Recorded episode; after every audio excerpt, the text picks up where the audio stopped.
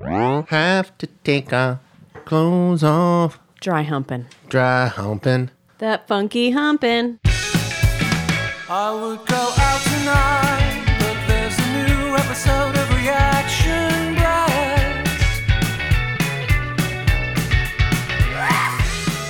Good morning, good afternoon, and good evening, wherever you are. This is Reaction Brats, episode 18. I'm one of your hosts, and my name is David. I'm Robin. It is a gloomy Sunday afternoon here in Hamilton, Ontario. According to the weather, we have a lot of rain coming tonight, so we're uh, going to test out our brand new roof and our brand new backflow backwater valve in the basement. And it's definitely rain. It's not snow coming our way. It is rain. It's going to warm up a bit and it's going to rain all night. There's a rain warning. And this is what we've been waiting for. We've had a bunch of work done on our money pit of a house. And uh, tonight's the tester. Mm-hmm. There's going to be a leak in the basement or the roof. Tonight's the night. It's going to happen. I hope it doesn't happen. Well, it's not going to happen because we just spent a lot of money on a brand new roof and uh, getting the basement fixed. Uh, how's everybody doing out there? We are doing a okay. Been a busy weekend, and finally, we are not recording on a Monday night. This is a Sunday at uh, what is it? Quarter after four p.m. Feels like midnight. It does feel like midnight, but we're going to get this over with. However, this is going to be probably a really long episode. Why do you say that? Well, because uh, I got a lot to say about one of the records, and then the other record just has a lot of songs on it. Yeah. We're probably going to talk about all of them. Mm-hmm. This week, as the year wraps up in music, Spotify has put out their famous year long, what's it called? The wrapping, Spotify Wrapped, where every user of Spotify gets all their stats for the year and everybody can share it on social media where no one cares about it except for the person posting it. But uh, I figured I'm a Spotify user and I got my stats, so we might as well uh, talk about it now on the podcast because we always need content. I have a real problem with this Why? because Apple Music doesn't do it. And year after year, Apple Music hasn't just thought we should copy this Spotify format because it's awesome. I want this. I want to see my year in review. Well, I've been saying to you since we've been together that Apple Music sucks and that you should switch to Spotify. I don't see the difference between the two other than Spotify does the wrapped I think and the- Apple doesn't. I think the user interface of Spotify in general is way more friendly than Apple Music, personally. Have you used them both? Yeah, I use Apple Music on your phone all the time. See, I've tried to use Spotify and yours and I can't really fully understand it. Oh. Well, I think once you get into it, you realize that it's set up a little bit better, a little more user friendly, I think. Well, I'm going to switch over to Spotify. One, because I've kind of like messed up my algorithm on Apple. It like the stuff that, that it puts on my favorites, and I'm just, I'm over it all. I would like a fresh, clean start. And now is the time to do it so that this time next year, I will have my wrapped and it will be a full year. And you can share it on social media like everybody else. I will. Uh, I'm going to pull mine up here. It's not what I was expecting. Well, some of it is what I was expecting, but some of it's uh, interesting. Let me just find it here. Okay, so they give you your top genres, and my top genres in order are number one, techno. Number two, new wave. Number three, power pop. Number four, classic rock. And number five, post hardcore. And that's funny, is that pretty much sums me up right there. A hundred percent. That Those sums are you up. Yep. the only five genres I really listen to. I, well, metal, but I guess I would the kind of metal I listen to would probably fit into post hardcore. I guess I don't know, but I definitely listen to a lot of techno because my top song of the year was "Oracle of Delphi" by Matrix Man. Here is a clip.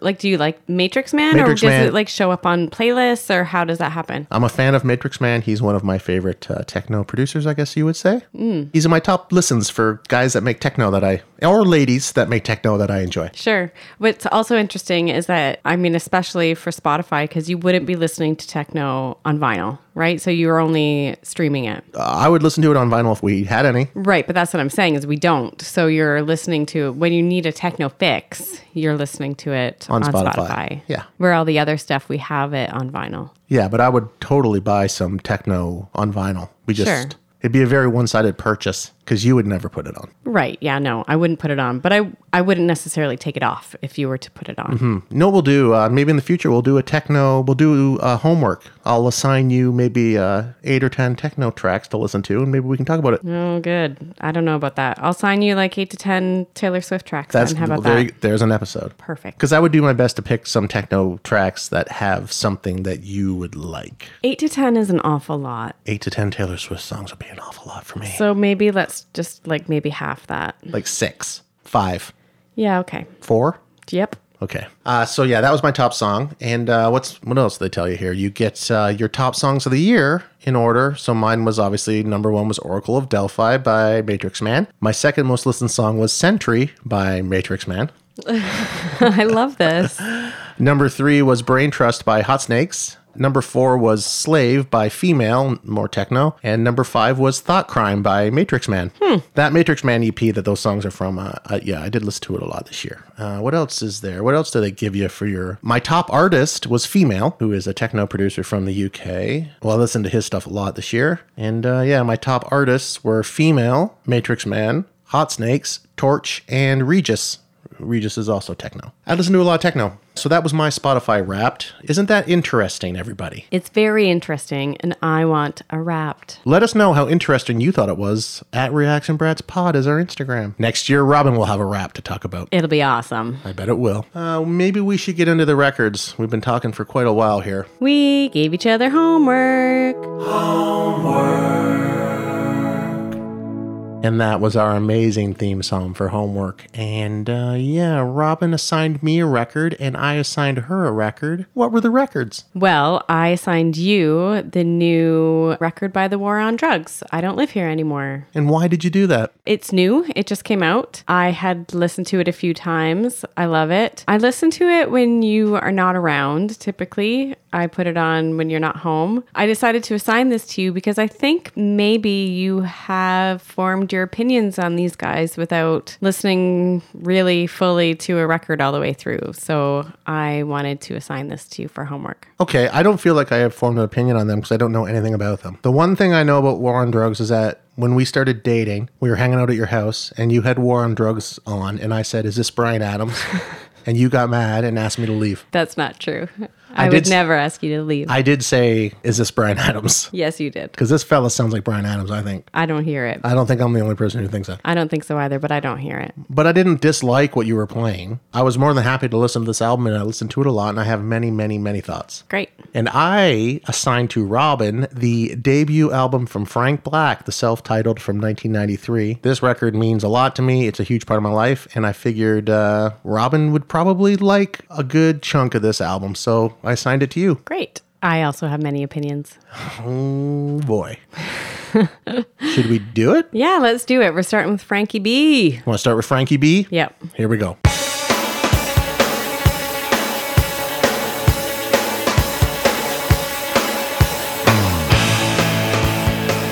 Robin, Yes, David. may I quote some lyrics from a Frank Black song from the record that we're talking about today? Sure thing. These are some lyrics from the song Czar, and they go a little bit like this Time. If he could travel time, he would have been on time instead of making rhyme. He didn't need a band, he was a mountain man. Time's a funny thing. I kind of see where this is going, maybe. Do you really, for once in your life? Yeah. You want more time with me? Wikipedia time. When you just want the facts, it's Wikipedia time.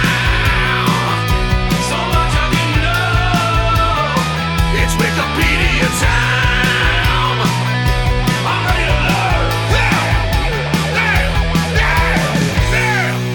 Yeah, yeah, yeah, yeah, yeah. Okay, so this is the Wikipedia entry for Black Francis, who is Charles Thompson, who is Frank Black. So here we go. His name's Charles Thompson. Charles Thompson IV is an American singer, songwriter, and guitarist. He is best known as the frontman of the alternative rock band Pixies, with whom he performs under the stage name Black Francis. Following the band's breakup in 1993, he embarked on a solo career under the name Frank Black. After releasing two albums with record label 4AD and one with American Recordings, he left the label and formed a new band, Frank Black and the Catholics. He readopted the Black Francis name in 2007. I am a former label mate of Frank Black. What? Frank Black and the Catholics were on Sonic Onion, and my former band, sort of also a current band, Chore, is on that label. Well, son of a bitch. That's pretty cool, right? super cool. Uh, the record we're doing today is a very, very, very, very, very special album. Uh, I lost the Wikipedia link. One sec. We really need to get our shit together for this one. Frank Black is the debut solo album by American alternative rock musician Frank Black. The album was recorded in 1992 and released on March 8th, 1993 via or via 4AD and Elektra Records after the breakup of Black's band, The Pixies. The album is similar in style, both musically and lyrically, to The Pixies' last album prior to their 1993 breakup, Trompe Le Monde. Frank Black is characterized by a focus on UFOs and science fiction. Two singles from the album, Los Angeles and Hang On to Your Ego, were released in 1993, both reached the top 10 of Billboard's Modern Rock Tracks chart. This record for me is huge. Uh, much like DJ Shadow, we did a couple episodes ago, it's going to be very hard for me to hear disparaging comments about this album. It's very, very special. It is so part of my soul, and uh, I can't wait to share it with you, Robin. Great. Well, I can't wait to share my thoughts and feelings with you, David. Uh, yeah, this album is the natural progression from what is the Pixies' best album, and that's not up for debate, Trompe Le Monde. We were waiting for this one when it came out, my brother and I, and uh, it did not disappoint. March 1993, my brother Mark brought it home on tape, and it was a big day. And I, after that, did not stop listening to it for months and months and months. The spring of 93, that was a... That was a big year for me. Yeah, what happened that year? Oh, it's just, you know, a lot of firsts Like what? first love, Mm-hmm. first heartbreak. Got my heart busted, not in Yeah. the spring, but soon thereafter. And this record was a big part of that. So when I listen to it, it uh, takes me back. Yeah. You know, Well, this record was not a thing for me. No. I, I don't have any emotional attachment to it. I don't know if you want to talk about the Pixies at all and my kind of. yeah. let's talk about it. Oh. Sure. Yeah. Okay, so I I'm not a fan of the Pixies. I don't not like them. I mean, they've got some good songs. When Pixies like "Here Comes Your Man" comes on at the like when we're out dancing, it's always a fun one. Like they've got some great songs. I've never been interested in listening to their records. Anything that I've heard from them, I've never been like, "Yes, give me more. I need more." I know that I'm supposed to. It's not that I don't understand it. It's not that I haven't heard it. It doesn't do it for me the way it seems to do it for everyone else our age. I can't really explain why. I think a lot of it does have to do with Frank Black's singing style. His talk singing in particular, I'm not into. There is less of it on this record, which I think is partly why you wanted me to listen to this record. Yes. I went into this homework as though it was still 1993, and I just put it on, listened to it from start to finish over and over with headphones. I didn't go looking on the internet for information. I did try to find articles in details, Rolling Stone and Spin, because those would have been the magazines that I would have been reading at the And time. did you find stuff? I didn't. I Uh-huh. found an article in details, but it was behind a wall and I couldn't access it. I tried. I didn't even know, and I, I could have researched this if the lyrics, because we should mention we don't have the vinyl. Yes, we're posing at the moment. We don't own this on vinyl, but I would love to. I did look online and it's like a hundred and something dollars to that's buy. the problem. If anybody would like to gift that to us, at Reaction Brats Pod is our Instagram. We'll happily accept it. I didn't know if the lyrics came with the original record, so I didn't even look the lyrics up online. Okay. I just, like I said, pretended it was 1993 and just kind of what I think the lyrics are or what I'm going with, and what I think the songs mean or what I'm going with, Okay. as though it's 1993. and we should start talking about it right now. Let's do it. All right, let me get my notes out here. The first song on the album is a classic. What a way to start it off. It's Los Angeles.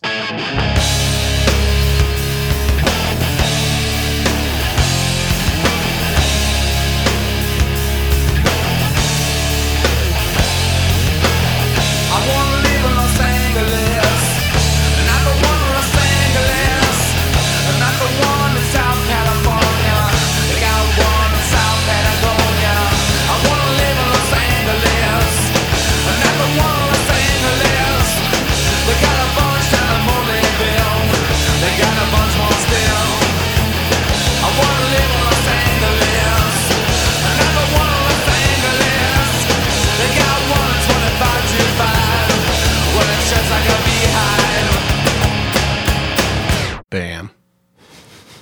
Bam, bam, bam, ba bam, bam, bam. What do you think of that one? It's a bit of a tune. I mean, it's it's a classic Frank Black song, right? It, the song was everywhere. Yep. I like it even more since we started recording this episode because I think now of little baby Dave and baby Mark with such anticipation waiting for this record to come out and then getting the tape and unwrapping it and putting it in your boombox for the first time and having this be the opening track. Oh, yeah. Holy crap. Like uh, you must have been pumped. I was freaking out. Yeah, I did a lot of uh, air guitaring in the mirror to this song. I will admit it.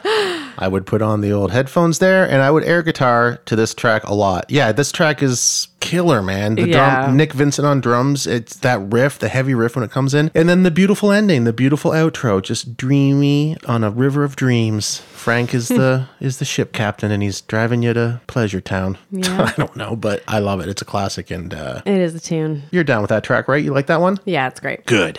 The next song on the album is so perfect. It's called I Heard Ramona Sing. There are moments in the night. It is alright. There are moments in the night. I hear Ramona sing. And I hear everything. The speed they're traveling. They are the only thing. Ramona. Give it to me, Robin. Give it to me. This song, I love it. I love it so much. Nice. I listened to this record from start to finish and only from start to finish probably 20 times this Really? week. Yeah. Nice. This is the best song on the record, I would say, for me. Mm-hmm. This is my track. As I said, I didn't research anything, I didn't look up any lyrics. So this one was interesting. And the more I thought about it, the more I loved it more. I loved that he had problems until he got a Walkman, because I think we've all been there. We're all of a certain age where we spent lots of time with our Walkmans. And then I was trying to think of who Ramona would have been. And I thought about this for several listens over and over again. And then I just decided that this song is about the Ramones. It is. It's got to be about the Absolutely. Ramones. Yeah. And so, right or wrong, it just made me love the song more because when I was in grade 10, a boy made me a mixtape of just Ramones songs. The boy's name was Jesse Lewis, and he went to Churchill School. Cool. What He grade- went to my high school. Was he in your grade? He was in my grade. His uncle was in Teenage Head. oh, Gord Lewis. Yeah, was Nice. his uncle. Anyway, Jesse made me a mixtape and I listened to it a lot in my Walkman, so I really loved this song even more. I also loved the lyric Right or Wrong. Again, I don't know, but I hope when they retire they pull another menudo. I just loved it. Is that the lyric? Yeah, it is. Yeah. Good, because again, right or wrong, I'm like this makes me love the song Yeah. more. Just like let them just keep like Yeah, replacing regenerating. Yeah. replacing members forever. Anyway, this song's great. It's just a nice song, and I like the way he's singing in it. Yeah, the song's the best one on the record, in my opinion. It is one of the best on the record, absolutely. Anyways, let's move on. The next song on the album is Hang on to your ego. But how can I say it? How can I come home when I know I'm guilty? So hang on to your ego. Hang on, but I know that you're gonna lose the fight. Thoughts, My Dear Sweet Robin. This one's good. I mean, it's a like classic. Again, this song was everywhere. I have referenced this song a couple of times in conversation to people who say that Pet Sounds is overrated. I have had this conversation twice with men, separate men, who say Pet Sounds is overrated. And I say, if Frank Black covered the whole Pet Sounds record, you would love it because good songwriting is good songwriting. You know? I agree. I mean, I honestly I don't know much about Pet Sounds. It's a great record. Is it it lives up to the hype, does it? Yeah, it's a great record. It- From start to finish, it's an amazing record. And I think people don't give it a chance because it's got so much hype, but it Mm-hmm. 100% percent lives up to the hype. And I think if Frank Black covered it, more people, more men of our age group would probably listen to it. Probably. what uh what are the songs on Pet Sounds that I would know? Like Sloop John B's on Pet Sounds. But like what are the hits? Like what would I know? Wouldn't It Be Nice is on Pet Sounds. God Only Knows Okay, is yep. on Pet Sounds. And of course, you know, I know there's an answer, which is hang on to your ego. That's right. That's right. Do you like Frank's version? I do like Frank's version. It's great. Me too. Uh, this whole Frank Black record was supposed to be a covers album. He was at the end of the Pixies and uh, he was like, eh, do a covers record. But by the time it came time to record, he had a whole bunch of songs. So it So became, this is the only one that this is the only one that stayed. Huh. And uh, Eric Drew Feldman is doing some amazing keyboard playing in that one. Uh, he also produced the record. He was in uh, Pear Ubu. Oh, yeah? Yeah. The next track is Fu Manchu.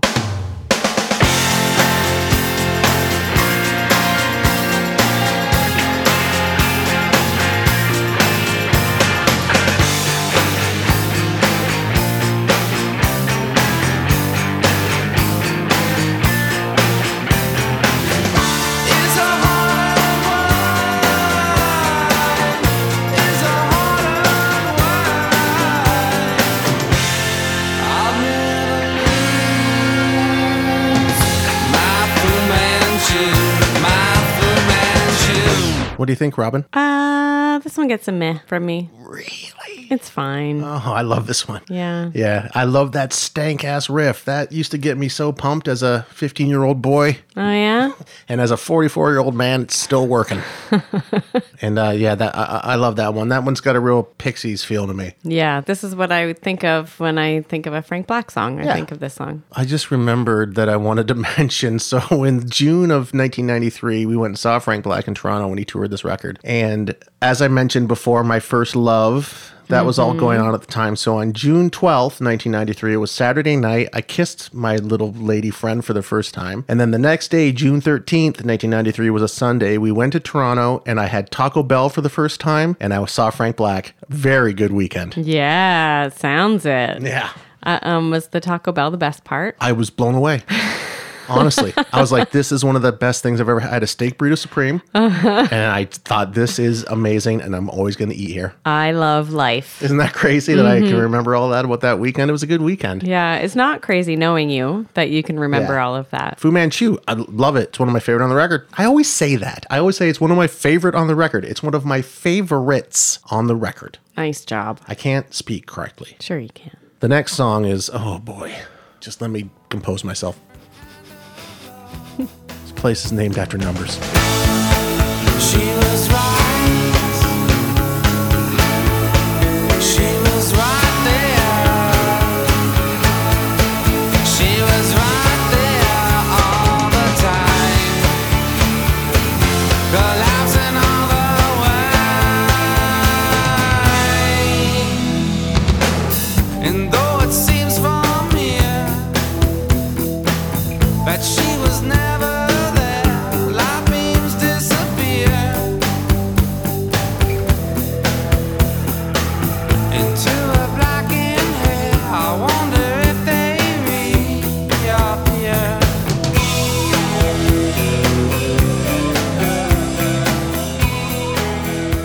First of all, I would like to say one, I really liked your air drumming and your stank face while we were listening to this Oh. on the break. You're welcome. Um, and two, I dig the song. I love it. I like his vocal melody and the way he's singing in this one. It's a softer, frank voice. Yes. I dig this song. Isn't it beautiful? It's quite lovely. It's uh so fucking good. I'm sorry. Kids, earmuffs. Earmuffs, kids. Too late. Too late. This fucking song is so fucking God. good. All right, sorry, I'm gonna calm down. I don't know. It's just, I, it, even when I was a kid listening to this, it was one of my favorites. It's so beautiful, mm-hmm. and the song itself is just, uh, it's about you know, it's about space, collapsing stars and distant galaxies and places named after numbers, black holes, and Frank seems to like outer space. Yes, Frank is into space and UFOs and stuff like that. He has talked extensively about a pretty significant UFO encounter he had when he was a kid. Oh, yeah? Has a memory of like a cigar shaped silver ship floating above like the yard. Uh, what's the next track there, Robin? Czar.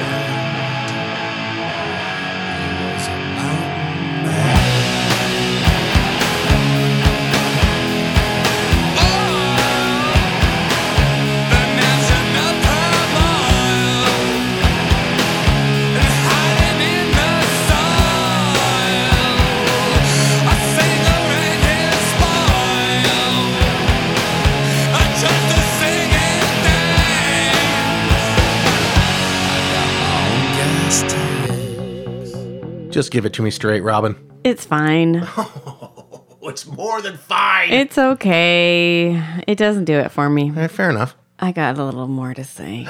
Okay. The bass line, when it's just the bass line part, it's the same bass line as Good by Better Than Ezra. Also came out in 1993. I don't know if I'm familiar with it. We're going to have to play a clip. Here's a clip. It's all I can hear.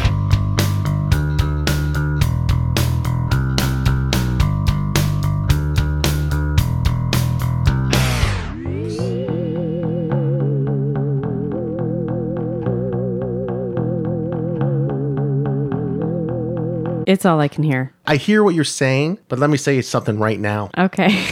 Better Than Ezra doesn't hold a goddamn candle to anything Charles has ever done. Well, they both sound like 1993 to me. I don't know. I'm what to sure tell they're ya. both. I'm sure they're a bunch of nice fellas. Sure. But this song obviously blows away anything they've ever done in their entire lives. And did I not just pull the guitar out right now while we You were did. listening and You started did, yeah. rocking right along? I haven't- Oh, rocking and rolling. probably haven't played that in a good 20 years, but came right back to me. Uh, this song is actually interesting, Robin. I don't know if you caught any of the lyrics, but it's about John Denver. It is. Yeah. Aw. So I will read this little blurb. Okay. Czar is a song about the singer John Denver, who wanted to go to space in 1988 but ended up staying on Earth. He was also the first American artist to perform in the Soviet Union in over 10 years when he played 11 dates there in 1985, which explains all the Czar and Cold War references in the lyrics. In an interview from 93, Frank said this John Denver is an accomplished pilot and he offered $10 million to the NASA agency and also $10 million to what was then the Soviet Space Agency, just so that they would take him up into space. He was denied by both, and I kind of feel bad for him because even though the money may have been better used for charitable purposes, I sort of admire a really wealthy person like that who tries to go out and do something really weird with his money. Some say Denver found the price of US 10 million set by the Soviet Space Agency to take him there a bit too steep and tried to negotiate but failed. Others, like Black, say the agency was the one that denied the offer. Sadly, even though he was an accomplished pilot, Denver died in 97 when he crashed his plane in California. So, yeah, the lyrics um, blue, extraordinary blue, 10 million porthole views. They're saying on the news the Russians just said, no, you can't go. I wonder what he thinks about 2021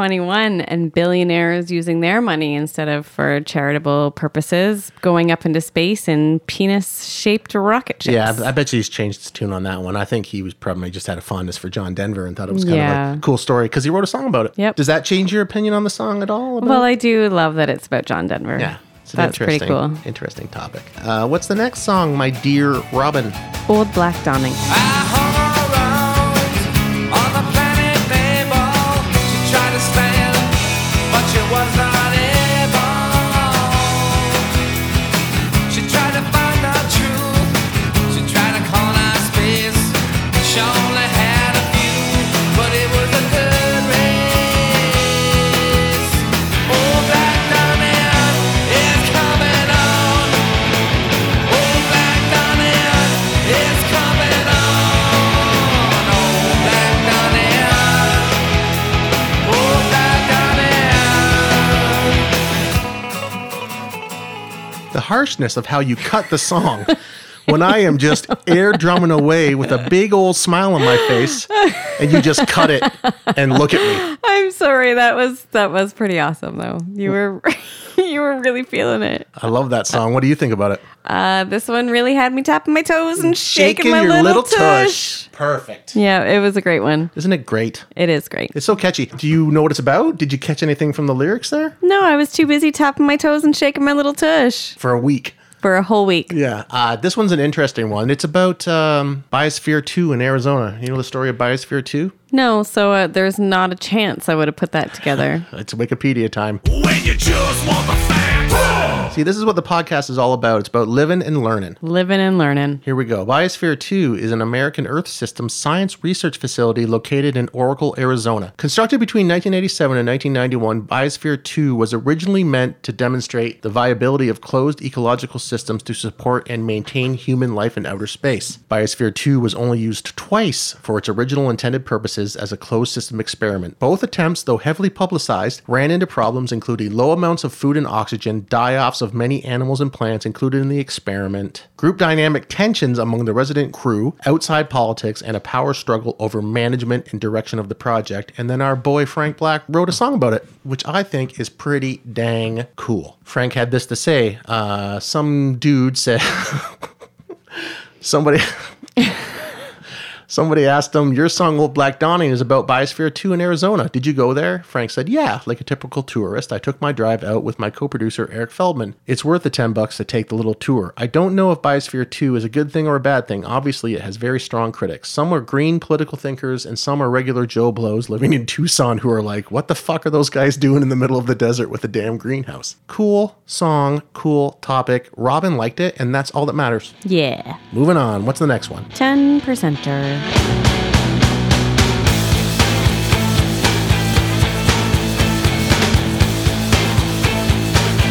I'm just another ten percent of my mind is like an ocean. My mind is like an ocean.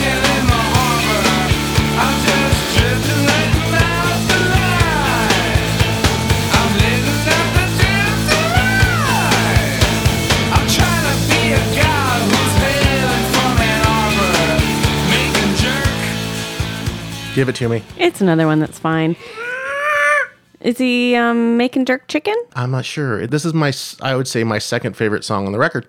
This is a song about 10 percenters, just dummies using 10% of their brain. Yeah. I'm just another 10 percenter. My mind is like an ocean. My mind is like an ocean. I'm hanging in the harbor. I'm just drifting, letting out the line. Yeah. I love the second verse. To this day, when I'm thirsty, if it's really hot out and I'm thirsty, that lyric pops into my head, which is if you're getting cotton mouth, you better have some water. Sucking syrup and soda, you're going to just get hotter. I think about that when I'm thirsty on a summer's day. Isn't that weird? Yeah. Is he referring to like mouth breathers? Is that part of it?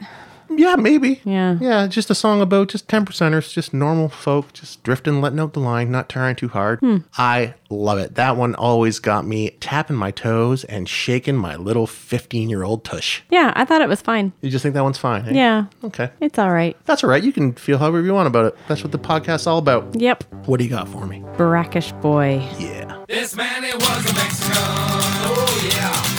Adopted into Norwegian, oh yeah. Turned into American, oh yeah. Well, he felt a Mexican, oh yeah. Now Mexico This is fun. It's a fun one, right? This is a great one. what do you like? what do you like about it? It's a fun little ditty. I don't know. It is a fun little ditty. It's actually a very sad story, though. that the- Oh man. The song is a it's about a very sad story. I will read this little blurb. It says before being chosen for Frank Black's debut solo album, Brackish Boy was one of the final songs recorded by the Pixies as a demo on the Trompe Le Mans session. It was never released by the band, although a tiny clip of it survives online, and then there's a YouTube clip. Actually, screw it. Here's a clip.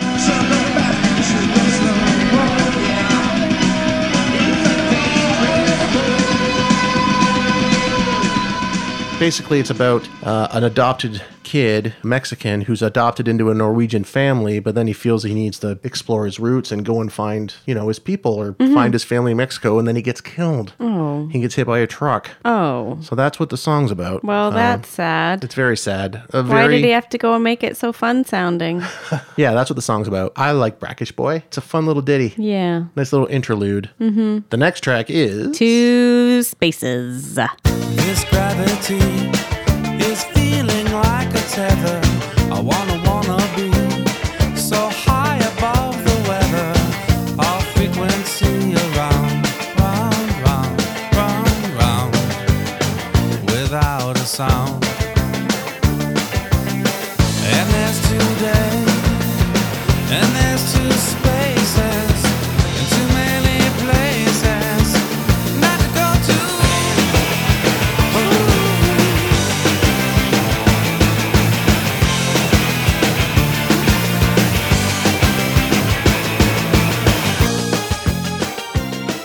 I changed it up. I was air basing on that one. Yeah, that was pretty impressive. Yeah, I was playing the four string mother effer there, and Mm-hmm. uh, I was doing a good job. Oh yeah, you had some serious stank face happening too. I know. You're welcome. Mm-hmm. Hey, uh, what do you think of this one? I think it's another toe tap or tush shaker. Oh, isn't it? Mm-hmm. It's a good one. Yeah, it's really great. Mm-hmm. I feel like it's about outer space rather than like space in his home where he could hang things. Yes, it's about outer space and the ocean. Oh Hmm. wow. Those are the two spaces. Yeah, great song. Love that one. What's the next one? Tossed.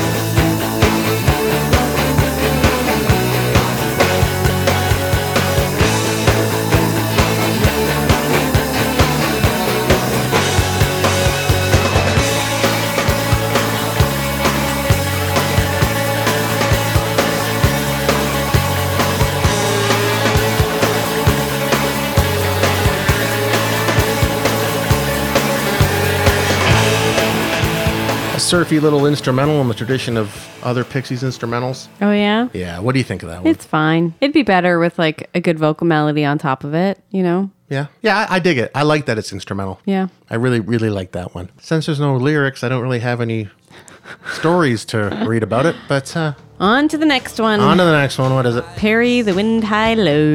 way down inside. It's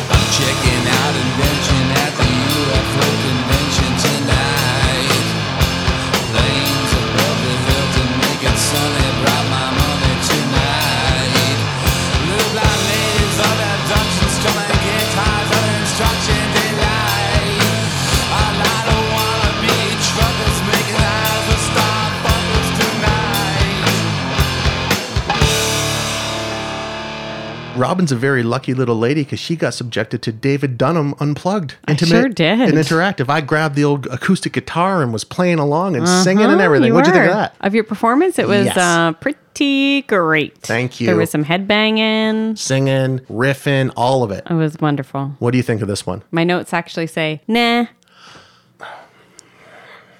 Are you breaking up with me? I'm cool with it, but this is my favorite song on the record. yeah, it gets a big nah from me. Oh my God. I'm good. No, thank you. Really? I, I Yeah. mean, I can see that this wouldn't be one that would grab you. There's too many changes. It sounds like he's trying to be too weird. I'm not into it. Well, I don't think he's trying. I think he is. Hmm. And uh, I love it. For me, this is the centerpiece of the record. Yeah. I cannot get enough of this song. And uh, But this song is different than all the other songs. that's probably why I like it the most. yeah. See, I just I don't think this song fits on the record. It's definitely a detour, but it's within, it works within the confines of his songwriting. Like to me, it sounds like it's still part of the album. It's like, uh, you know, it's like epic prog Frank. I don't know. It's just really, really cool. To me, it sounds like it was written for something else, and then he just put it on this one. Mm-hmm. But we can agree to disagree. Yeah, no, totally cool. I mean, I wasn't like, Robin's really going to love this one. Yeah, it's pretty clear that not- I, I think it's pretty clear that I wouldn't like I'm it. not surprised that you didn't Yeah. really, but it's my favorite. It's about UFOs and UFO conventions and nuclear missiles. And I love the synths. The background synths are so creepy and cool sounding and epic. And it's got some of his like classic Frank Black screaming. Like he's got one of the best screams in the history of rock music, certainly. I didn't find too much information about what the song's about. I think you can glean what it's about from the lyrics. But uh, yeah, that's my favorite song on the on the album. I used to just air guitar in the mirror to this one like you would not believe. I wish there was footage. Anyway, uh, Parry the Wind High Low. Let's move on. What's the next one called? Baby. Adelie.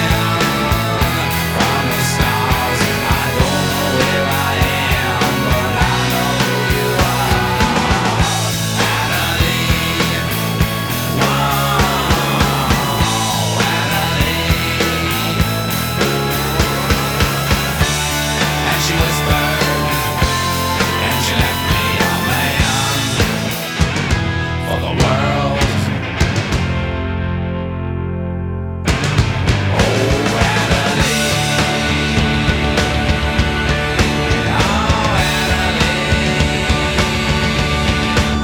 Oh,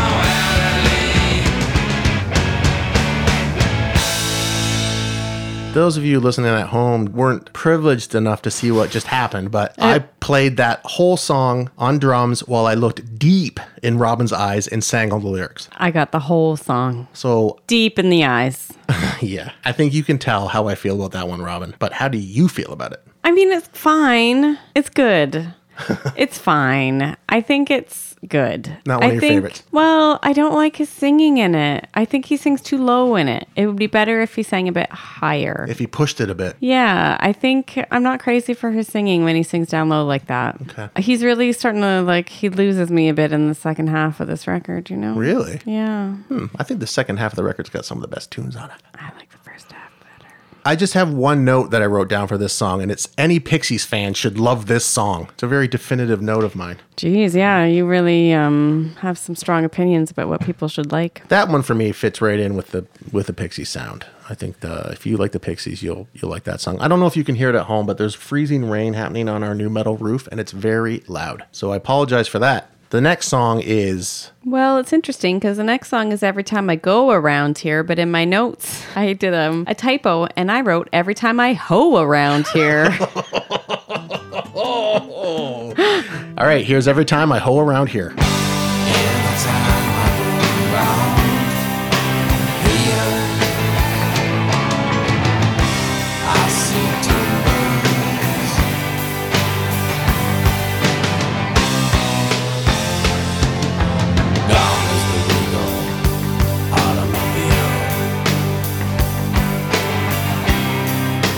Ever since I'm down, I'm down.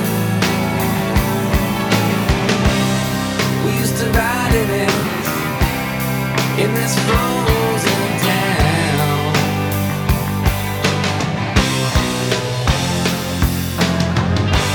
Anytime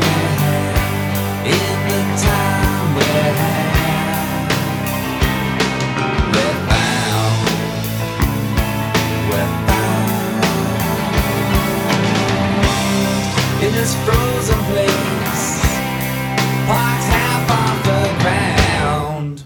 What do you think? I like this one. Oh, yeah. Thank God. This one um, makes me feel like happy and sad. Yes. Like a sentimental sad. Absolutely. It's funny you say sentimental because that's what the song is about. Yeah. Frank says it's a s- it's a love song through space and time. This song used to make me uh, get a little teary eyed as a as a young man, and uh, I got a little teary eyed listening to it today on the couch there, making my notes. Did you? Yeah, especially now with like the weight of the years and Yeah. the nostalgia attached to it, plus the song itself always made me feel that even as a as a young man. Mm-hmm. It's just beautiful. I love it. Yeah.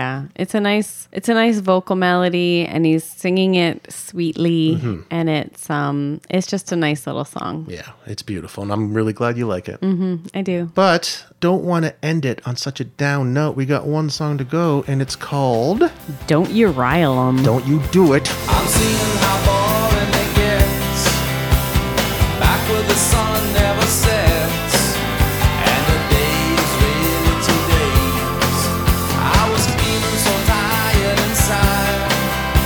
My eyes were stitched open so wide, it was making me kind of tired. Uh huh. Oh yeah.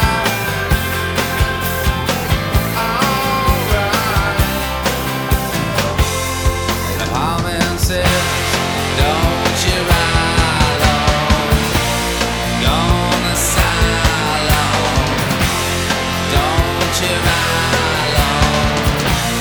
Gonna Cylon tonight. Tonight.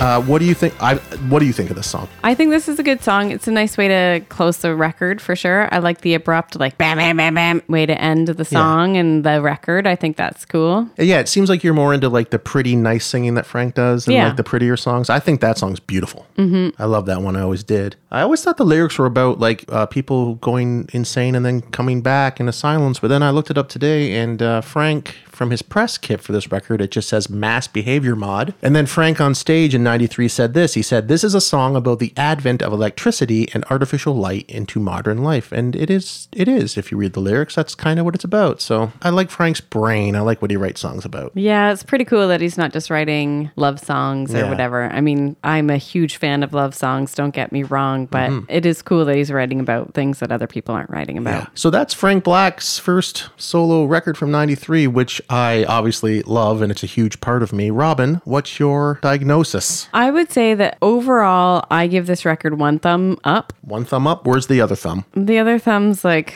halfway. Um, like horizontal? Yeah. Nice. Truthfully, it took me like 10 to 15 listens before I was like, hey, I like this song. Hey, I like this song. Oh, yeah, this song's good, you know? But I don't normally give records that kind of time investment before I realize I like some songs. Yeah. So this was like, this was work. This was some homework, and I had to dedicate the week to it. And I did that for the podcast and for you, my boyfriend. Thank you so much. I appreciate it. I know I mention it every time we talk about Frank Black or the Pixies, but I think it's super cool. And it's from the Dave Grohl documentary about the studio, Sound City Studios. But he is interviewing different bands and artists that have recorded, I guess, in Sound City. And so he's throughout interviewing different artists saying, like, tell me about your first band. Who was your first band? And Frank Black just looks at him and says, The Pixies. And like, how cool is that? How cool is that? Like, Frank Black's first band was the Pixies. Could you imagine? You'd be like, I can do no wrong. Like, Yeah, this is my well. first band and I'm amazing. He is amazing. I am a musical genius. Yeah, totally. Anyway, I think that's a pretty cool thing about him. So, Los Angeles, are you down?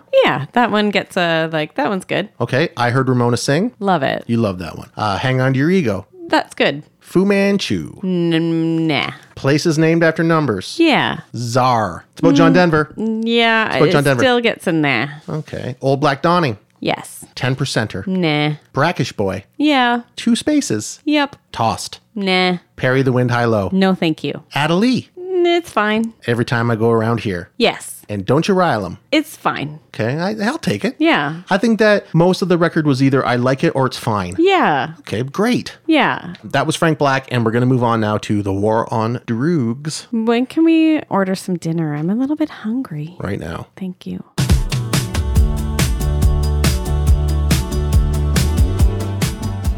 Let's Wikipedia these dudes. What do you say? Let's do it. Wikipedia time. When you just want the facts. The War on Drugs is an American rock band from Philadelphia, Pennsylvania, formed in 2005. Founded by close collaborators Adam Grandecil and Kurt Vile, The War on Drugs released their debut studio album in 2008. Vile departed shortly thereafter. And the record we're doing today is called I Don't Live Here Anymore.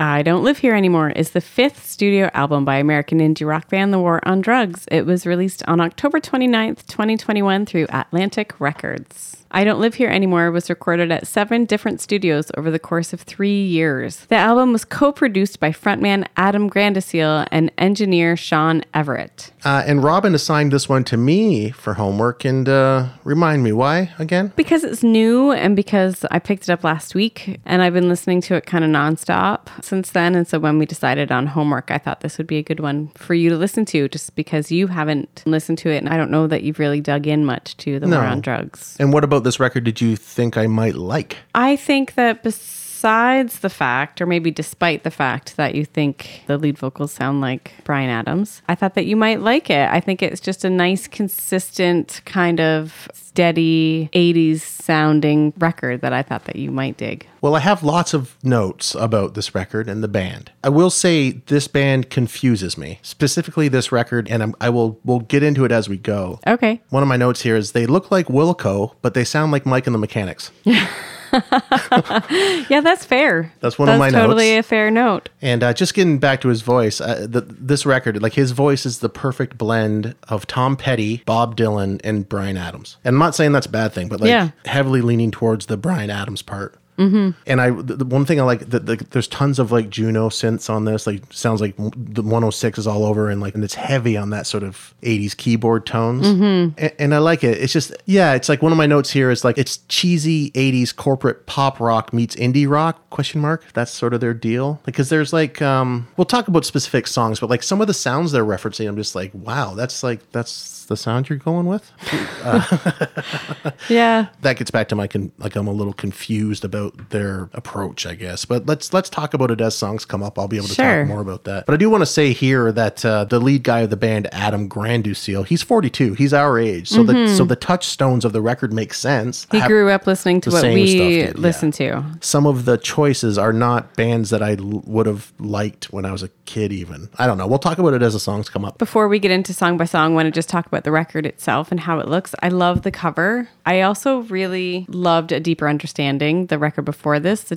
2017 record. So is that the one that we would have been listening to? Yeah. Okay. They were not on my radar before that record. And actually, I heard about them through a guy that I met on Bumble. We just like met a couple of times and he knew what kind of music I was into. And he was like, Hey, I think you'd like this record. And then I remember actually talking to a couple of people after being like, Do you know War on Drugs? Like friends of mine. And they were like, Yeah. And I was like, Did you think I would like them? Like, how come you didn't tell me I would like them? Like, very clearly, I would like this band. And they're like, Yeah, you're right. I should have told you. I'm sorry. I'm sorry I didn't tell you. But Yeah. Anyway, this was actually one of the first records, A Deeper Understanding was one of the first records that I bought it into the abyss because it came out just as Brad was opening the store. Oh wow! And that one won a Grammy. Yeah. Yes, best rock album, I believe. Right. Yeah, Okay. I think so. And I listened to it a lot that winter. And so I really love that this record is coming out at this time of year as things are getting cold. I love that the record is like a snowy, wintry cover. I don't know. I just love it. Yeah, and like I- before I even heard a song on it, I just kind of have an emotional attachment to it. I love, I feel like I'm going to listen to it all winter long. Yeah, I just saw an interview today when I was looking around on the internet. They had an Airbnb that was 100 yards from the studio. So every Cool. morning they would make a couple French press pots of coffee and walk to the studio. So that's obviously a picture from one of those mornings. I love it. The first song is Living Proof. But I'm rising.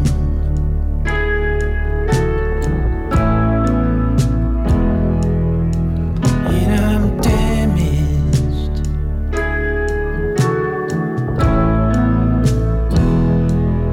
Oh, rising.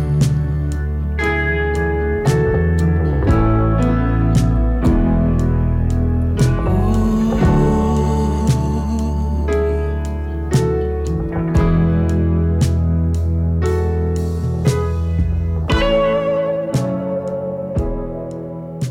Opening track, Living Proof. What do you think of this one? Uh, it's nice. It's boring, but it's nice. Like Yeah. it's. Uh, I personally like records that start with a bang. Right. I, I don't like big drawn out intros to records. Mm-hmm. Instrumental or noise. I'm just not into it. It's not my thing. Right. Um, so for me, it's like a slow start, and then once it actually gets going, the song it never really goes anywhere for me. Right. Mm-hmm. I like it, but I'm like, eh, it's it's fine. Yeah, I like it. I like the piano with the strumming guitar. I like that it starts off slow and like it slowly builds into something bigger. I really love that. I feel like it ends right where a deeper understanding left off. I like the lyrics. I like that it's a sad song. I like that, you know, the lyric where he says, I went down to the corner, they're building up my block. I love when songs are about just kind of what's happening around the songwriter, you know, and they're they are kind of boring, but they're I don't know, I just I love it. I like this song. Apparently, this was a single. Oh, there's, yeah? there's a video, which is an odd choice. Yeah. But what do I know? Obviously, they know what they're doing, and I don't. So that's cool. Yeah, a nice little ditty to start the record. Yeah. Next one is called Harmonia's Dream.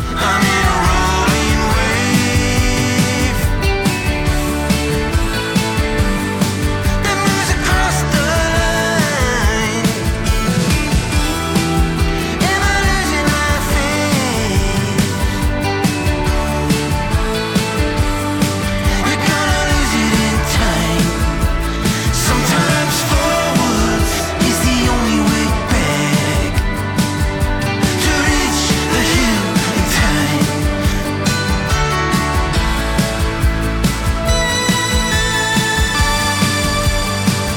Harmonious Dream. What'd you think? I like this one. Uh, Yeah, it's picking the pace up a bit. Picking the pace up a bit. When it starts, as far as like production and instrumentation and the sound of it, it reminds me a lot of Fleetwood Mac. yeah, I see that. And that big chorus, big catchy chorus, it, it really opens up. My only criticism is I think it's too long. The song is like six minutes long. Mm. Right. Mm-hmm. It has a very long, drawn out outro, which for me, I, I, I don't I don't know why they did that. Yeah. But uh, yeah, this one is on my list of ones that I, I enjoy. Good. I do like it. For me, it's such a like a headphones record, you know, and you can really hear it. It's so full, Yeah. you know, and there's so much going on and so many layers. I like listening to it on headphones for that purpose. Yeah, the production is like really stellar. Mm-hmm. Um, all the keyboards, all of the synths happening, Yeah. are really really cool. Yeah, and I, I love that in this song in particular. The piano, the keyboards, there's a great bridge. Like, this song's great. Uh, you want to move on to the next one? Yeah, what's up next? Change.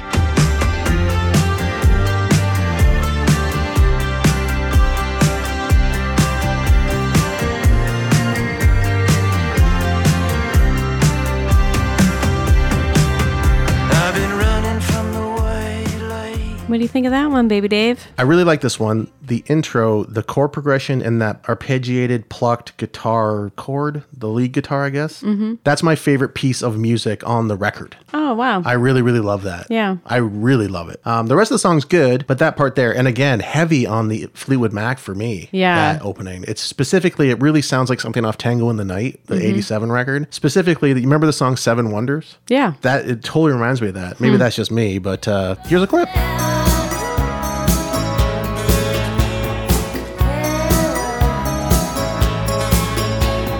This song again is it's too long. Well, and I think, you know, when you look at the record, you're like, oh, cool, there's only 10 songs on it, but it's because they're really long. and the opening piece that I really love, it doesn't the rest of the song doesn't deliver on the promise of that beautiful opening to me. Right. But I do like it. It's one of uh, the ones on the on the record that I, I do like a lot. Mm. Yeah, I love it too. I love the picky guitars, what I call it. Yeah, I don't even know how if I how I worded it was correct either. but yeah. I also um, really love the bass line together with the vocal melody, which I normally wouldn't be listening for a bass line or like pick a bass line out in a song. But in this one, it really stands out to me. I love it. it's a good one. The next song is called "I Don't Want to Wait." I don't wanna wait.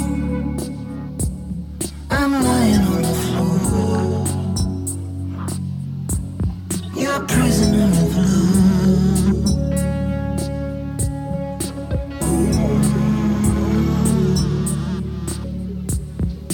I don't wanna change. I'm right behind the door. I'm bloody, but I'm yours.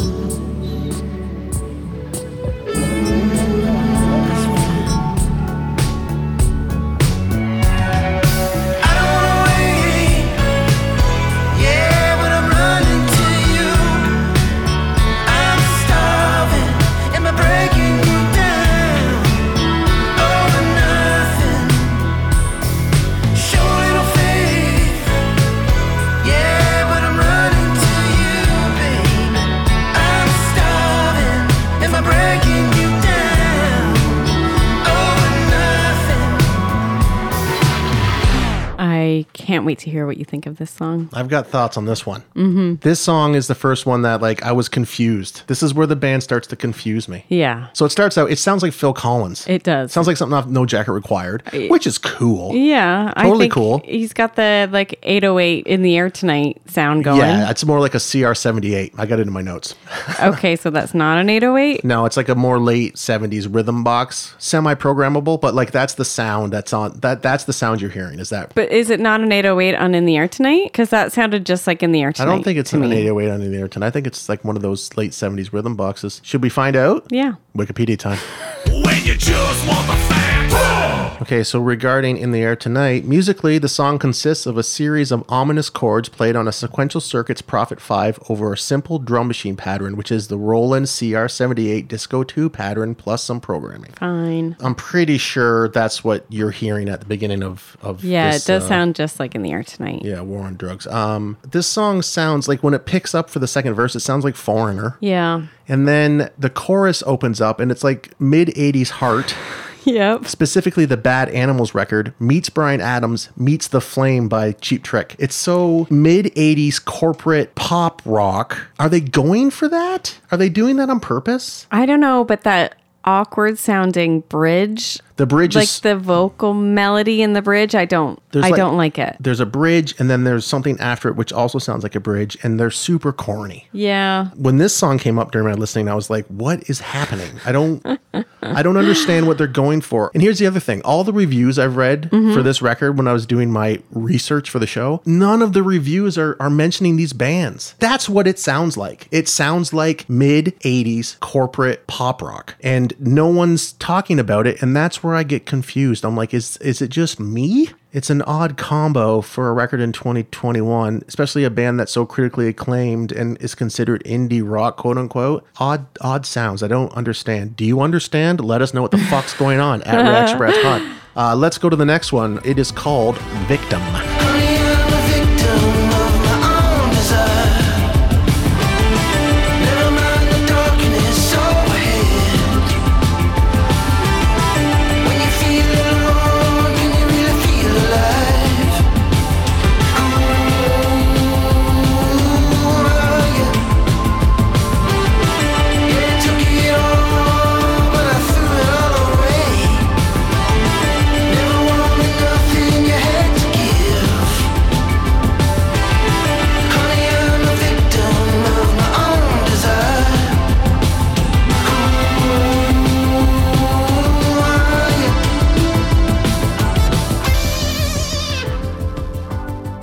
Victim. Victim. What do you think? I'm confused. Okay, let's talk about it. I have notes. Uh huh. One of my notes here is The Night Belongs to Michelob. okay. Because, yeah, because it's just got that sexy nighttime 80s feel. If you remember those Night Belongs to Michelob commercials, Sure. you'll, you'll know what I'm going for. I love the synths it starts with. I love the synthesized sort of sound at the beginning, but also I think it sounds like Mr. Mister. Sure. Yep. Again, with the corporate, cheesy 80s pop rock sort of feel. Are they this electronic on earlier records? Do they sound like this on other records? Well, on a deeper understanding, it's still 80 sounding, Mm-hmm. but not like Not this programmed and, not like this yeah. 80s sounding. Also, once the song picks up speed, if you took the vocals off, it sounds like it could be like a training montage in Karate Kid. I think it sounds like an 80s dance movie soundtrack. Like um like they're getting ready for the big dance The competition. big dance, yeah, like, Like a, in, but, but a um, montage. Yeah, totally a montage. Yeah. But it's like in um like Girls Just Wanna Have Fun. I don't know if you would have ever seen that movie, never but saw that I one. saw it repeatedly over Yeah. and over again and loved it. This- Sarah Jessica Parker. This could be in it. Oh, totally. Yeah, I mean, having said all that, I do like this one. Yeah, me too. It's the first one on the record that, well, actually, it's the second one that I've been confused by, but I actually do dig it. I don't want to wait. I don't like, mm-hmm. but this one I like. The next one's called "I Don't Live Here Anymore."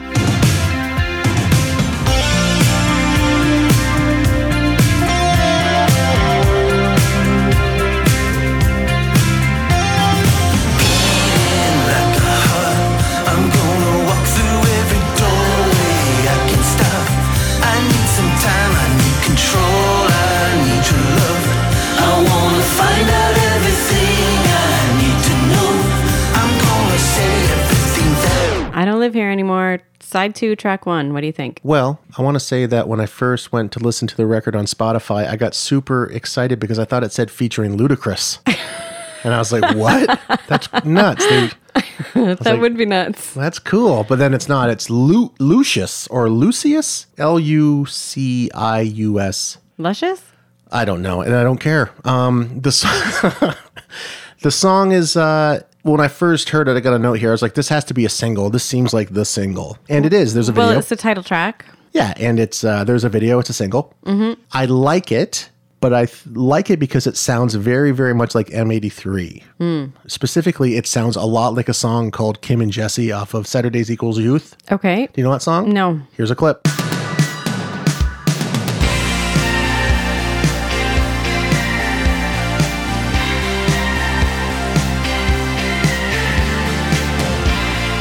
Yeah, that sounds um very similar. Yeah, very, very similar. However, the War on Drugs sounds like M83 meets Def Leppard.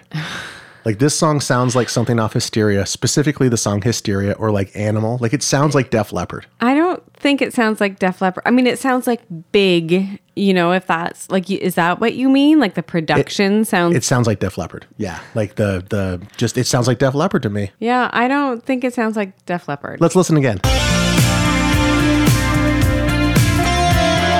You hear it a little bit, right? Okay, when I remove the vocals and just listen to the guitar and the drums, I can see where you're coming from. Yeah. It does sound like a Mutt Lang production. Yes, it does. Now, I like this one. Yeah, I, love this one. I like it quite a bit, actually. Side two, track one. Yes. Never fails me. There you go. Mm-hmm. But it also is, uh, you know, I'm confused by it, but I like it. I don't think you need to be confused. this is the kind of music, I mean, maybe it isn't. I don't know. I also just over the break have pulled up an article that is the um, War on Drugs Six Biggest Influences oh, okay. What are those? Bob Dylan, The Grateful Dead, Nick Cave, The Rolling Stones, Wilco, and Bruce Springsteen. That doesn't help us at all. No, I think if we're talking of just about vocals, I can see Bruce Springsteen and Bob, Dylan for sure. Bruce Springsteen for the vocal melodies, Sure. and and Bob Dylan for the vocals themselves. The other ones, I'm not buying. so But where much. does Mr. Mr. Heart, Mid 80s Cheap Trick, Def Leppard, Foreigner, and who else did I say? yeah, these are kind of like the cool, like what you're supposed to say you're influenced by. That's what I'm saying. Yeah. But this record does not sound like that band is influenced by that stuff. That's why I'm confused. Mm-hmm. Is the producer, the Sean Everett fella, is he into Mr. Mr.? Like, what's going on? I don't know. Sean, if you're out there, let us know at Reaction Brats Pod. Let's move on. The next song is about my life and where I'm at with myself. It's called Old Skin. Aw, Davy. it's only 44 years old.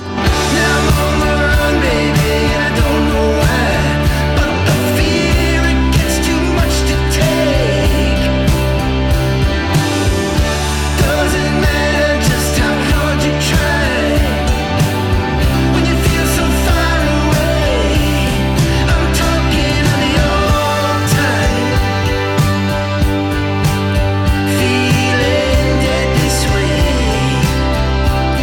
Tired of the old life, feeling dead this way. Old skin. I have thoughts. And what are they?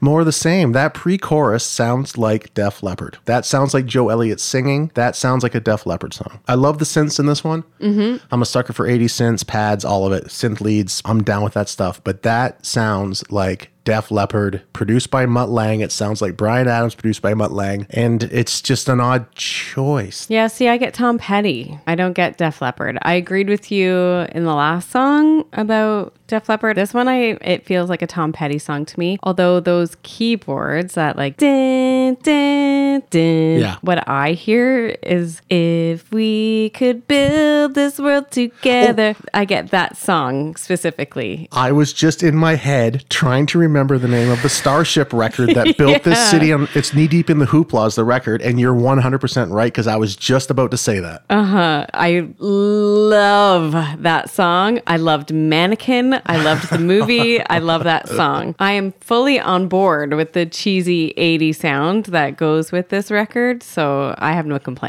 Yeah, no, this song gets a big old stinky double couple films down from me. Yeah, like it. Mm-hmm. This one I do not like. No, it's corny as fuck. I love corny. Yeah, it's not for me. This one. I'll say it now. It's the only song on the record that I'm like, nope, Really? not happening. Yeah. What about I don't want to wait? Like I like this I one like- better than I don't want to wait. Musically, I don't want to wait. Has cooler things that I'm more apt to like happening. Yeah. This one to me just sounds like cheesy 1987 butt rock. I, I don't Yeah. know. I don't, I don't like it. I like 1987 butt rock. Well, that's why I'm dating you. Yep. Um, let's move on. The next song's called Wasted, also in the name of a Def Leppard song. You think that's on purpose? At this point, yes.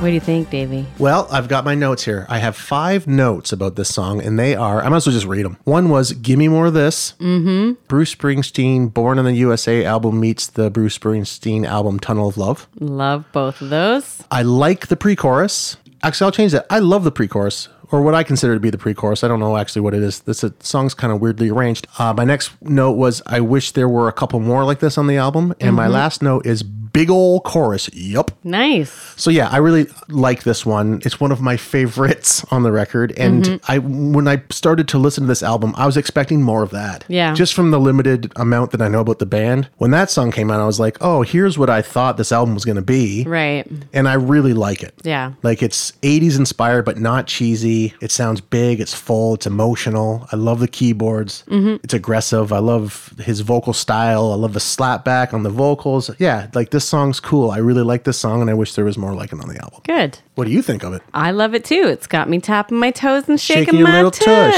tush. It's a tush shaker. Yeah. And I love it. It's a good one. It is a good one. Next. All right, the next one is Rings Around My Father's Eyes. Sounds like it's going to be sad. Sounds like his dad was a raccoon. Sounds also a bit like that um, Mike and the Mechanic song. The Living Years? Yeah, it sounds like it's going to be like the living years now that you've And- pointed out that it's. It kind of is. Let's play it. Here's a Okay. clip. There's a bridge connecting me. Rings around my father's eyes. Light above the morning sea. Feel the great into the soul. Feel the wings across your arms. Another way to lose, that's all. What are your notes, Davey? I don't have any. This it's pretty. Yeah. Mm-hmm. And it's nice, but it's boring. Yeah, I kind of feel the same way too about this one. Mhm, This would be- definitely be a skipper. I don't dislike it, but if you called it Raccoon Dad, I might be more apt to listen to the whole thing. I feel bad. I'm sure this one means a lot to him. I'm sure it does too, but he'll never ever hear this. It's true. And he seems like a, a, a nice fella. He's probably got a sense of humor. Yeah. I don't think his dad was a raccoon. Obviously. No, this one is um yeah, this one's fine. It's a it's a nice song. I agree. A little bit boring, a little bit like, eh, it's fine. Yeah, it's just, okay, whatever. Let's move on to the last song on the record. Yeah, we're already at the last song of the record, and it's called Occasional Rain. Feel the storm coming on. Feel the darkness at your gate. Live the loneliness of life. Keep on moving at your pace. Ain't the sky just shades of gray?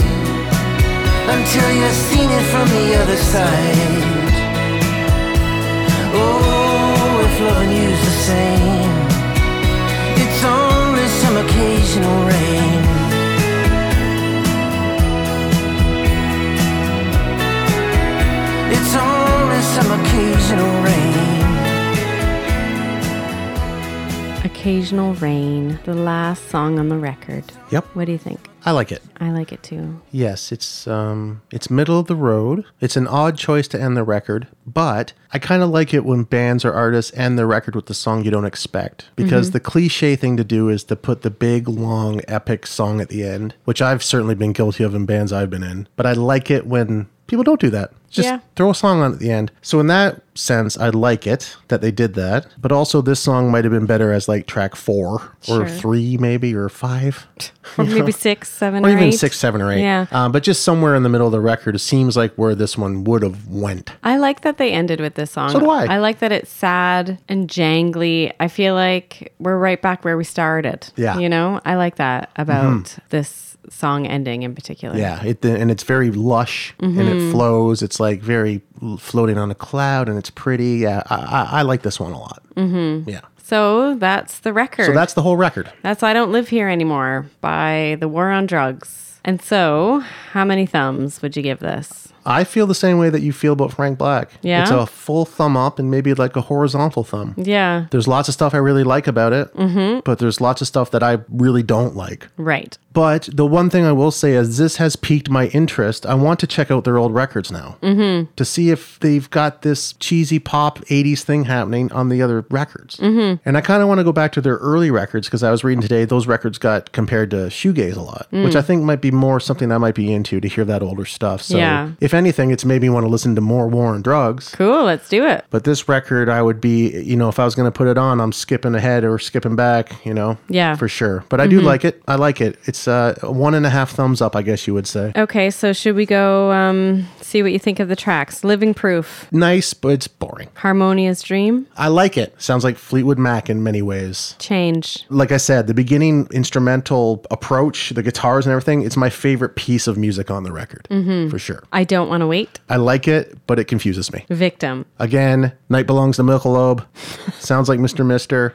I dig it, but it confuses me. I Don't Live Here Anymore, Really like it. Sounds like M83 mixed with Def Leppard. Corns me out, but I like it. Old Skin, Do not like it. That's a thumbs down. Wasted. Uh, my favorite song on the record, probably. I wish there was more songs like this. Rings Around My Raccoon Father's Eyes, Raccoon Dad. It's pretty, but it's boring. An Occasional Rain. I like it. Yeah. Good song. Middle of the road, but I like it. Yeah. Good. Which is kind of what I feel with the record. Kind of middle of the road, and I like it. Yeah. Yeah. Well, I'm glad we did this. I really like this record. I really like the record before this. We do have the record before that one. I don't remember what it's called right now. We have three War on Drugs. Oh, do we really? Records, yeah. Oh, we, so we have the two before this one. Yep. Mm-hmm. Oh, fantastic. Well, there you go. Good. can I'm gonna, dig in. Mm-hmm. I'm going to dig in for sure. I love the homework episodes. I like them a lot too. They're fun and they're interesting for us to prepare for. They are. They I'm- are a lot of work. They're a ton of work. Yeah. I am out of ideas for entire albums to give you for homework, but I'll have to think about it more. Do you have more in mind for me? Not at the present moment. Yeah, I'll have to, we'll, have to, we'll have to think about that one. We are at the end of the episode, but before we sign out, I'm going to ask uh, if you like our show, please tell a friend. And uh, if you could, just go onto Apple Podcasts and, you know, leave a review, leave a five star review. Yeah. Have some kind words for us. We would appreciate that. It helps us. It does really help. We have some pretty good reviews up there now. We do. Some fun ones. Should I read one? yeah. Alrighty. Do you have a favorite? Uh, I hadn't thought that much about it. I have a favorite. Oh well, let's read your favorite. Who is it? Okay, so Robin has a favorite review, so we're gonna we're gonna read that one. Is it weird to have a favorite review?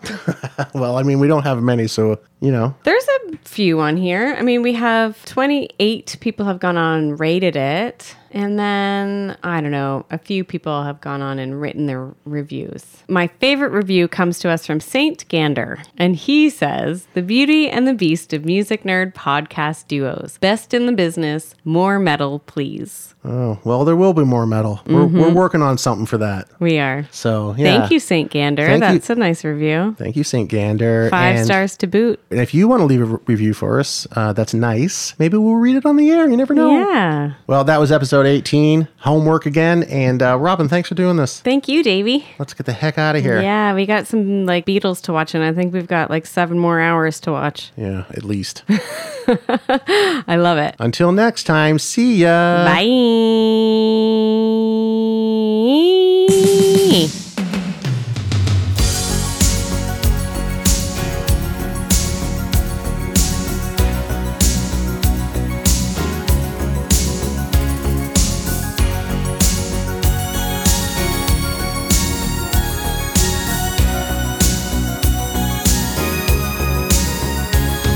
Looking in your eyes, I see a paradise. This world that I found is too good to be true. Standing here beside you, Want so much to give you this love in my heart that I'm feeling for you.